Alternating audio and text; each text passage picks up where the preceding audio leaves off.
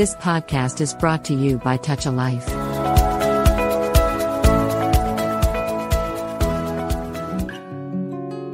You're listening to TAL Radio, the information and entertainment arm of the Touch a Life Foundation. On TAL Radio, the Touch a Life Foundation shares stories of kindness and information on how we can connect those persons around the world who might be in need of assistance with those parties who are generous enough to offer it. And today on the Robert Hicks Show, we have Linda Tannenbaum, the founder and CEO president of the Open Medicine Foundation. Thanks for coming on to TAL Radio, Linda. Thank you for inviting me. Pleasure to be here. Yeah, we're glad to uh, have you here. And um, so, as I mentioned earlier, about TAL Radio is all about um, connecting organizations that uh, are willing to be charitably giving and organizations that can use their help. Um, so we wanted to connect with the Open Medicine Foundation to learn a bit about you, Linda, but also learn about your organization and, you know, how uh, our listeners and charitable persons can can be of some assistance to help you in your mission. But um, tell us a little bit, if you would, Linda, about your background and how long you've been with the Open Medicine Foundation, please. Well, thank you. Um, my background is in laboratory medicine. I uh, am a clinical laboratory scientist and ran a medical laboratory for over 20 years and uh, and I have I started Open Medicine Foundation uh, over 10 years ago. So I've been with it since its beginning and before its beginning. Um, and uh, uh so we started it in 2012. So it's been over now. Now this is our 11th year. Exciting. Um, so you, uh, as you mentioned, you founded the Open Medicine Foundation, and tell us a little bit about the story. I was seeing this on your website. A bit about the story that caused the creation of uh, the Open Medicine Foundation? Because that's something very personal to you, right? Yes, it is actually. I mean, I was a desperate parent with a sick daughter, and uh, I decided to start it uh, with initial focus of ME/CFS, which is myalgic encephalomyelitis or chronic fatigue syndrome, as a lot of people know it. And uh, our daughter, when she was 16, uh, became very sick suddenly, and uh, we didn't know what it was, and the doctors didn't know how to diagnose it or treat it. And she quit school, and she was out of high school, 11th and 12th grade, in bed. And and in researching it, because of my background in laboratory medicine, I realized and was able to research that nobody was coming up with a, a treatment or diagnosis because there wasn't any money for research and the government wasn't researching it. So somebody had to do something. So uh, I, I, love your your invitation to me, which is basically sympathy to empathy. And basically, we found out that there were over 20 million people in the world that had something like this chronic fatigue syndrome. And I realized that something needed to be done in a bigger way. So I started this foundation uh, to be able to figure out how we can treat this, how do we diagnose this, what is this? uh, because we went to over 20 different doctors and no no doctors knew what to do with this disease and here my daughter was in bed and and uh, and wanted to get her life back and and there was no path to do so so uh, so I found this uh, founded this foundation to bring together researchers to fast track research and uh, so we have uh, set this up uh, 10 years ago and grew it over 10 years. And, uh, and now we have a whole uh, setup of uh, researchers that are researching this disease. And sadly, long COVID, which makes this more relevant right now, probably 50% of people who are still sick after having COVID have this same disease or symptoms very similar to this disease. So now it's even more relevant because there's many many more millions of people who are not not able to work not able to go to school. It hits kids as well as adults and they're in bed and the doctors don't know what to do with them. And it's the same very very similar or same disease. And so we are really looking for answers here to find treatments and a cure of course and uh, how to diagnose this and really help people all over the world so, um, so you started in 2012, and you basically registered the Open Medicine Foundation as a California 501c3 nonprofit to accelerate research for, um, as you mentioned, you started out with MECFS, but now it's um, even spread to working with other uh, long-term diseases, right? Yes, many uh, post-infection diseases uh, very common where people have an infection and don't get well, and it becomes chronic, or other reasons for chronic complex diseases, which we call it. Multi-system chronic complex diseases is what we call it. How did that play out, if I may ask, um, for your daughter? Did did this help you out a great deal in dealing with your own personal situation? Well, uh, uh, thank you for asking. Uh, not not the foundation itself, um, but our daughter is uh, uh she has improved enough that I'm able to do this, and so she's she's doing better. She needs a cure, uh, but she's doing better. So I I'm not her caregiver anymore, and she's she's doing okay. Um, but as we found out, most people are not as lucky as she is uh, that most people are still in bed and, and maybe 5% get well like her. She was just one of the lucky ones that was able to improve and uh, which allowed me to do to do this. Um, uh, but it really made it clear when we started meeting many, many more patients that you know somebody still has to do something because there's no answers for most of them. So a lot of people dealing similarly to what you were with what you were back 10 years ago, right? Well, in the United States, numbers estimated at least two and a half million people, and worldwide over 20 million. And now wow. with long COVID, way over. They, they recommend that they, they estimate 60, 65 million over in the world. Uh, people suffering with these kind of diseases, these complex diseases. So, um, when you talk about these complex diseases, you mentioned I'm going to call it MECFS. Yes, because I can't say it as well as you. no, that's what we call it. But some, but some other uh, chronic diseases that you're working uh, in support of. One is fibromyalgia, right? Yes, yes, and another and then, uh, Lyme disease. Yeah, Lyme disease syndrome, and also long COVID, as you mentioned, right? Can you talk a little bit about what these individual diseases are, like fibromyalgia, for example? Well, uh, fibromyalgia, uh, uh, uh, unfortunately, is a, is a very common maybe over 5 million in the US and, and obviously many more around the world have this disease with which really is uh, you know constant pain and and and uh, so many people have uh, extreme fatigue and and are, are are really unable to do what they used to do before they got these diseases. And these are really multi-system diseases so it causes a lot of problems a lot of extreme fatigue cognitive dysfunction. People refer to it as brain fog widespread pain all over, really disabling type symptoms that uh, prevent you from doing, from working, going to school, and, and prevent you from doing what you used to do. And um, so these diseases are very common in, in how they manifest themselves. Um, and so what we're hoping is we've been focusing on MECFS and hoping that what we learn and what we what uh, uh, all of the science and the research that we're doing really helps all of these diseases because the it manifests very similar symptoms to this. You know, debilitating uh, fatigue. You're in bed. It's hard to get up. It's hard to do things. There's a hallmark of the uh, MECFS called post-exertional malaise. Um, that is something that, uh, with any type of exertion, whether it's physical or even mental or emotional, um, can exasperate all of these symptoms in a way that it might not happen this moment, but if you brush your teeth or take a shower right now, uh, in hours from now or tomorrow or within 48 hours, you could be bedridden just from doing that. And it's called post exertional malaise, uh, which is something that's horrible and debilitating that keeps many people at home. So, if I was following you correctly, are you saying that the sim- symptomology is pretty common among the various, like the MECFS, fibromyalgia, the post treatment Lyme disease syndrome, and the long COVID.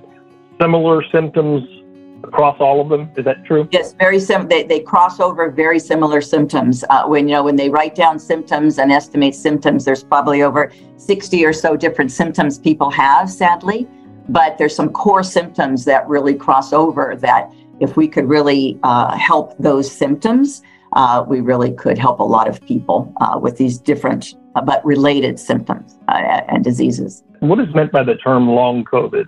Uh, good question. Uh, there's different definitions all around, but for people who have had a COVID infection Um, and, and, and the government, I believe, calls it anything over four weeks of still sick.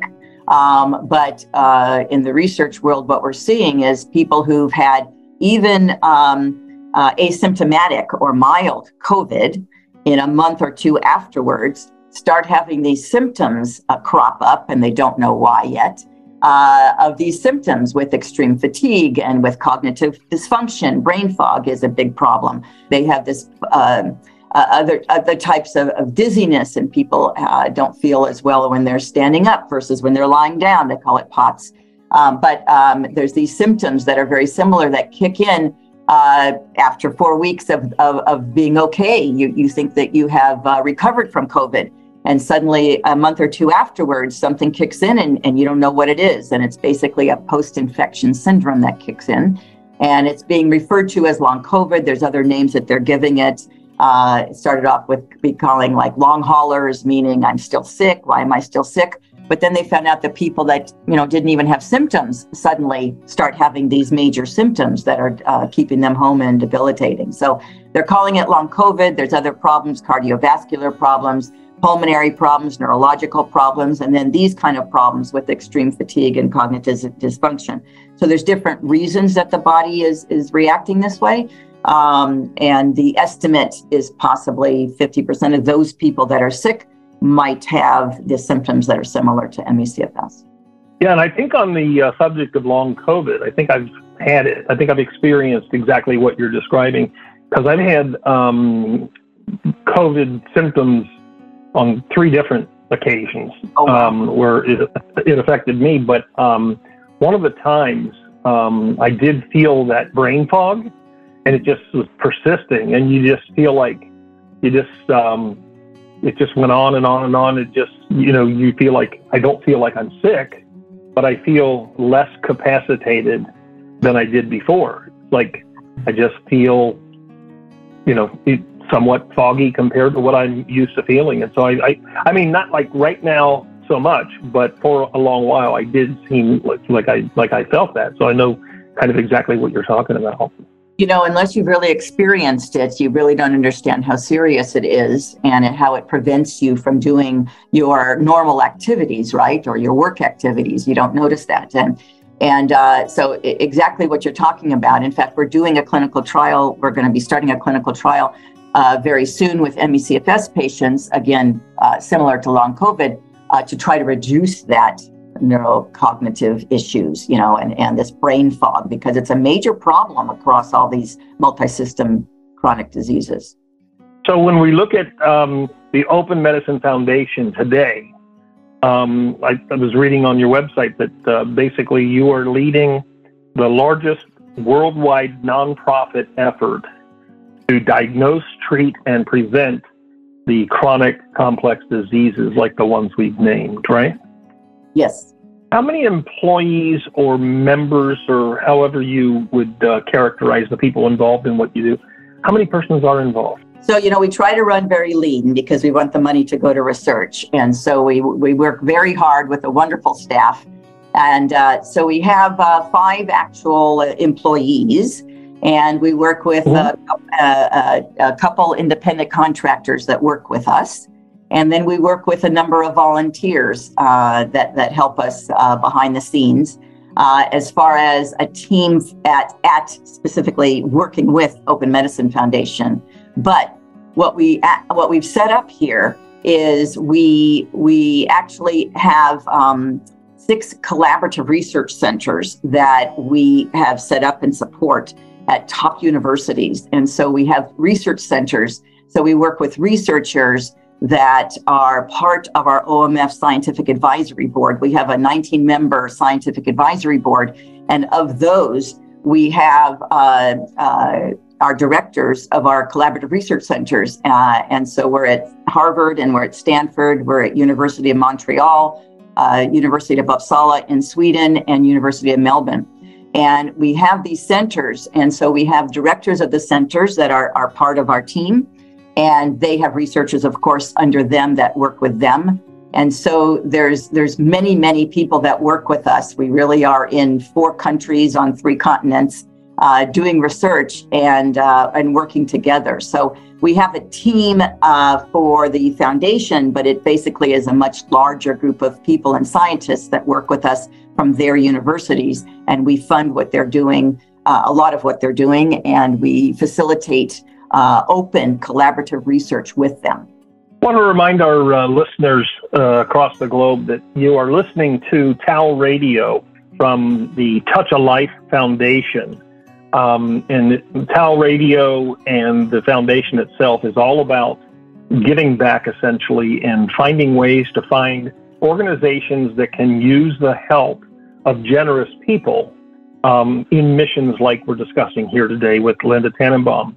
Um, we do want to remind our listeners that if you go to the um, download the TAL Giving app, TAL is T A L uh, for Touch a Life, but it, there's an app uh, called TAL Giving.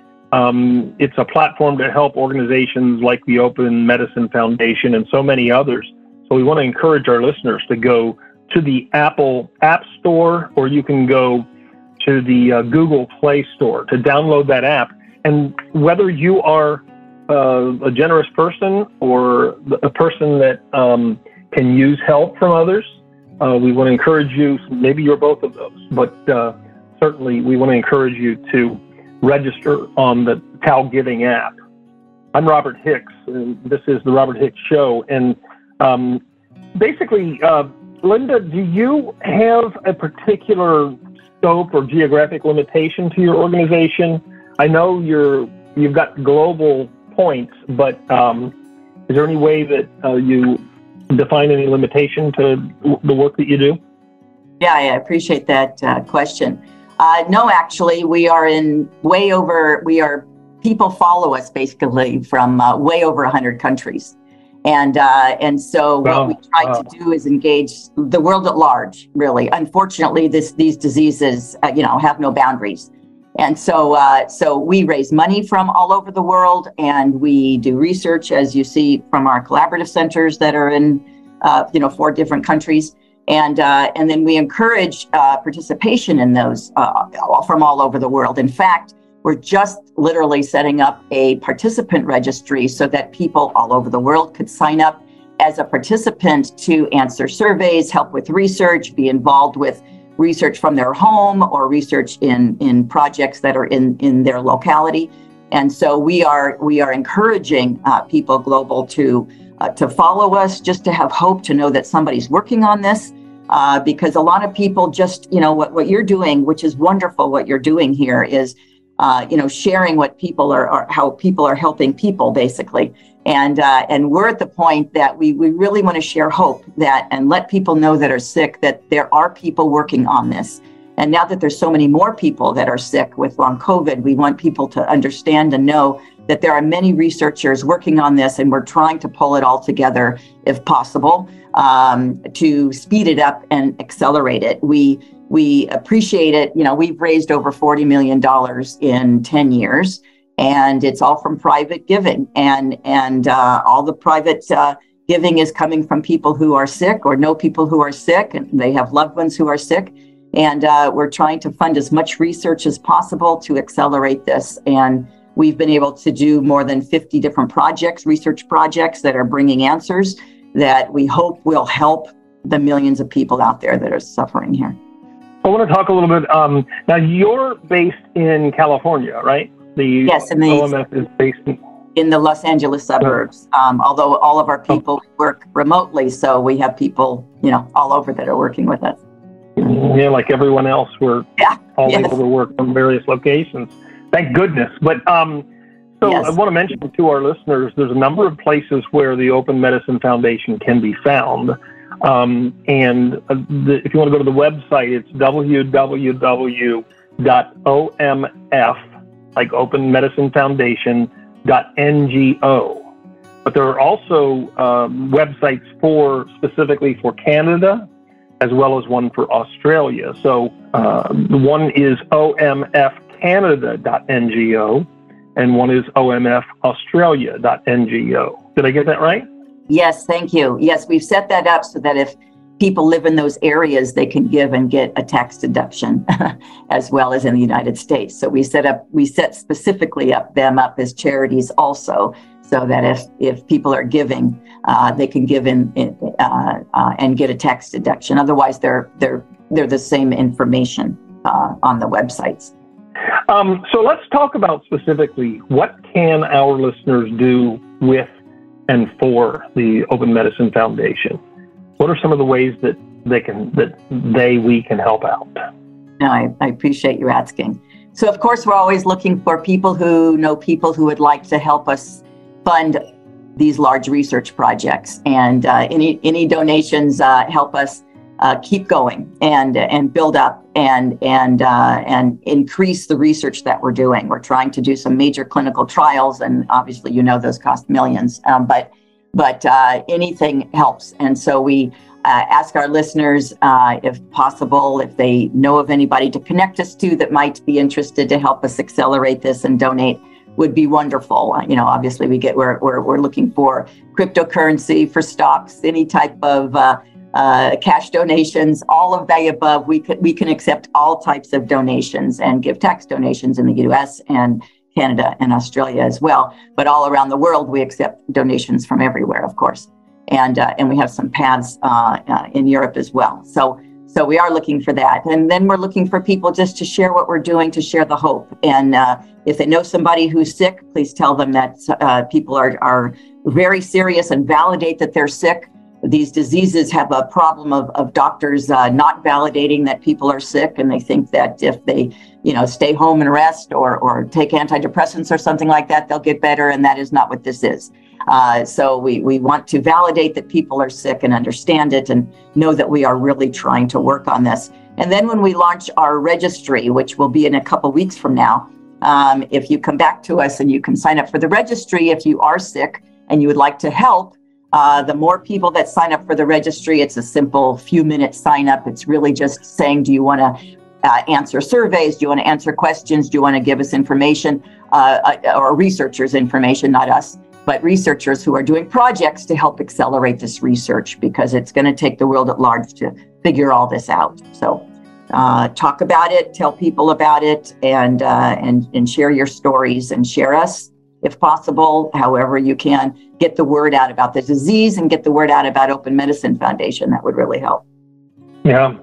And one of the things I want to encourage our listeners to go to your website. Um, you will be surprised at the many ways, as Linda mentioned, that you can be a contributor to uh, the mission of the Open Medicine Foundation. Um, they'll take uh, donations online. You can do a check, you can do it over the phone. Uh, Linda mentioned stock transfers can be done, a Bitcoin, other cryptocurrencies, wire transfers. Um, they've even got um, a program where you can give in honor of someone or in memory of someone that has passed.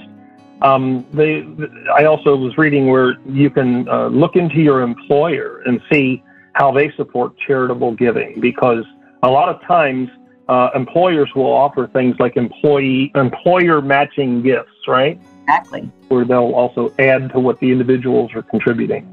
Exactly. No, I appreciate you mentioning all that. Uh, yes, we do get a lot of employer matches, which is wonderful. And we have uh, another platform on our website if you're interested. Uh, if you want to do your own fundraisers, it's called Crowd Change. You sign up, it's very simple, and then you can email your friends and family and tell your story. And then it has a, a, a way to, that they can click and donate. And so it makes it very simple if you'd like to do that and and uh, and then people go on facebook if they have a birthday or something and they randomly go on on, on facebook so they can just say you know for my birthday if you want to donate you know five ten dollars to this i'm sick and i uh, they need we need help and we want to accelerate this. I, I appreciate that. And uh, and i wanted to mention just just just one thing if i can. Uh, as far as helping people who are sick on our website, we have uh, medical education and resources, resources for patients yeah. and, and resources to be able to bring to your doctor if you are sick, resources that if you're a parent of somebody who is sick, uh, resources for doctors uh, to become more educated about what this is. ways to di- helping ways to diagnose and notice and validate these symptoms and some treatment ideas. Um, so this information is very helpful if you are sick and you need to bring information to your doctor, or you are a doctor and you'd like more information. And don't assume um, don't assume that your doctor is well versed in these things. Most um, are not actually. Yes. so we want yeah, to yeah, help, we're helping to educate also. It's what, pretty surprising. And what you and what you mentioned about the fundraising. Um, I saw on the website where there's actually a digital fundraising toolkit that you make available that has things like um, easy to use guides for launching fundraisers or Facebook or Crowd Change or even an in person event. Um, that's interesting to know. You can donate if you've ever heard of um, when you're shopping. Um, you uh, have a thing. There's a thing called Amazon Smile um, eBay does something similar. iGive is another one where you can uh, uh, have whatever you are shopping for, uh, percentage goes to assist um, the Open Medicine Foundation. Donating your car, you've heard of that before, but it's another thing that uh, you may not immediately think of. And also, um, you can do what they call planned giving, which is all about um, something that is set up for taking your uh, legacy and your, your uh, generous giving even beyond the time that you're that you're with us, you actually can uh, uh consider a, a, charitable legacy to continue your philanthropy beyond uh, your your your full life. So, um, like I say, so many ways that people can help the Open Medicine Foundation. And um, is there anything that people might? This is this is kind of unusual question, but anything that might surprise people the most about the work that you do? Anything that comes that comes to mind there that you want to make us aware of? Well, I, I think what what what makes us unique, um, if anybody knows how research really works and how how diseases really are uh, uh, studied, um, we are we have broken the mold in in changing the way that people do it. So most researchers uh, and the research world, they do their research and they publish and they have their expertise and they work uh, somewhat in silos, um, meaning that they work with a team and, and they do what they do and they write these publications and let people know what they do. Uh, instead, what we do is we bring people together, and those that we fund have to share their results openly while they're doing it and uh, way before publication. So we bring people together. We have meetings every month with our directors. They discuss their research, they discuss what they're seeing. Um, and it really makes it much more efficient so that way people don't waste their time. They know what uh, people are learning from each other and it, it accelerates research and it's an open collaboration. And those words aren't usually synonymous with research. And so what we're trying to do is bring people together in a way so that it it everybody has different expertise and they see things differently. They're looking at different things and they're doing their own research and their own projects. Um, but they share it, and we have symposiums that we we uh, have that uh, then then the researchers talk to each other in in basically um, in private so to speak but there's 90 or so people together. Uh, but talking really and with zoom it really helped uh, to do things digitally now and and so it, we, we can really bring people from all over the world um, but sharing their results openly. And we work with other organizations uh, that also do research and and, and advocacy and try to work with the government to uh, fund larger projects in this space. And so we, we are trying to do a lot, uh, but focus on medical research where so we can really bring people together openly and collaborating. And then we just launched this medical education uh, program uh, with the Bateman Horne Center, who's doing med- medical education to train more primary care physicians uh, as well. So we're unique. We're unique in this space. Um, we're the largest in this space, um, but we are unique in this space in trying to bring it all together to accelerate it to get people better, basically. Neat. Um, Linda, there's one last thing I'd like to ask you as we uh, wrap up our conversation here. And um, again, we're talking to Linda Tannenbaum, the founder and CEO, president of the Open Medicine Foundation. Um, question I want to ask you let's go inside Linda Tannenbaum. You've been at this quite a while. What has this done to you? Done for you, I should say. You personally being involved in this, what have you kind of gotten out of it? Um, that uh, just want you to share those feelings a little bit, if you don't mind. That's an interesting question. Um, I, I, keep saying I'm going to write the book ser- called Serendipity um, because I have met uh-huh. wonderful people along the way. And each step along the way has been a learning experience because I didn't anticipate being in the world I'm in with this foundation. um, it wasn't a career choice, it was a necessity at the time.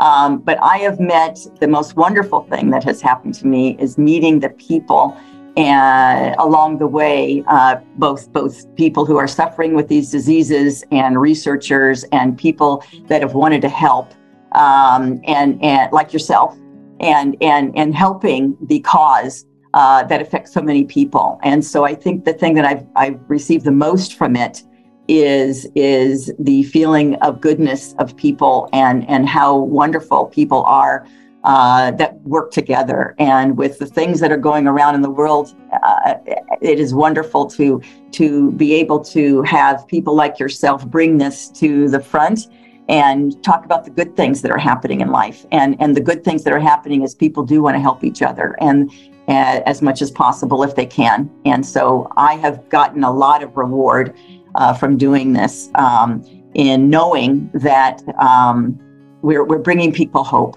and we're saving lives by doing that because unfortunately you know it's it's it's it's a disease that is devastating to people. And so we we want to bring hope to those people. So knowing that and people do thank us all the time uh, it's a it's a wonderful feeling um, that that's we are continuing to work on. That's really that, that's really neat. And there's a reason there's a method to my madness when i ask a question like that. Number one um, so many of us in our work lives you know, wonder, where's this going? What am I contributing? What, what you know, some you're you're fortunate in that you something that you have such a passion about.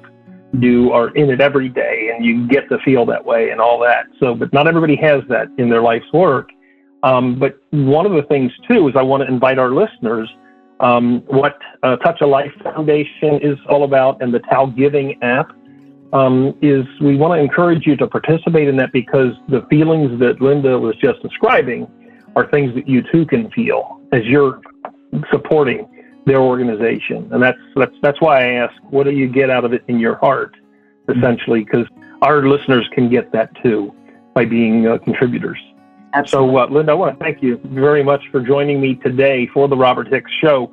Um, we thank Linda Tannenbaum, the founder and CEO president of the Open Medicine Foundation. Um, she was uh, good enough to meet with us today to share the story of the Open Medicine Foundation.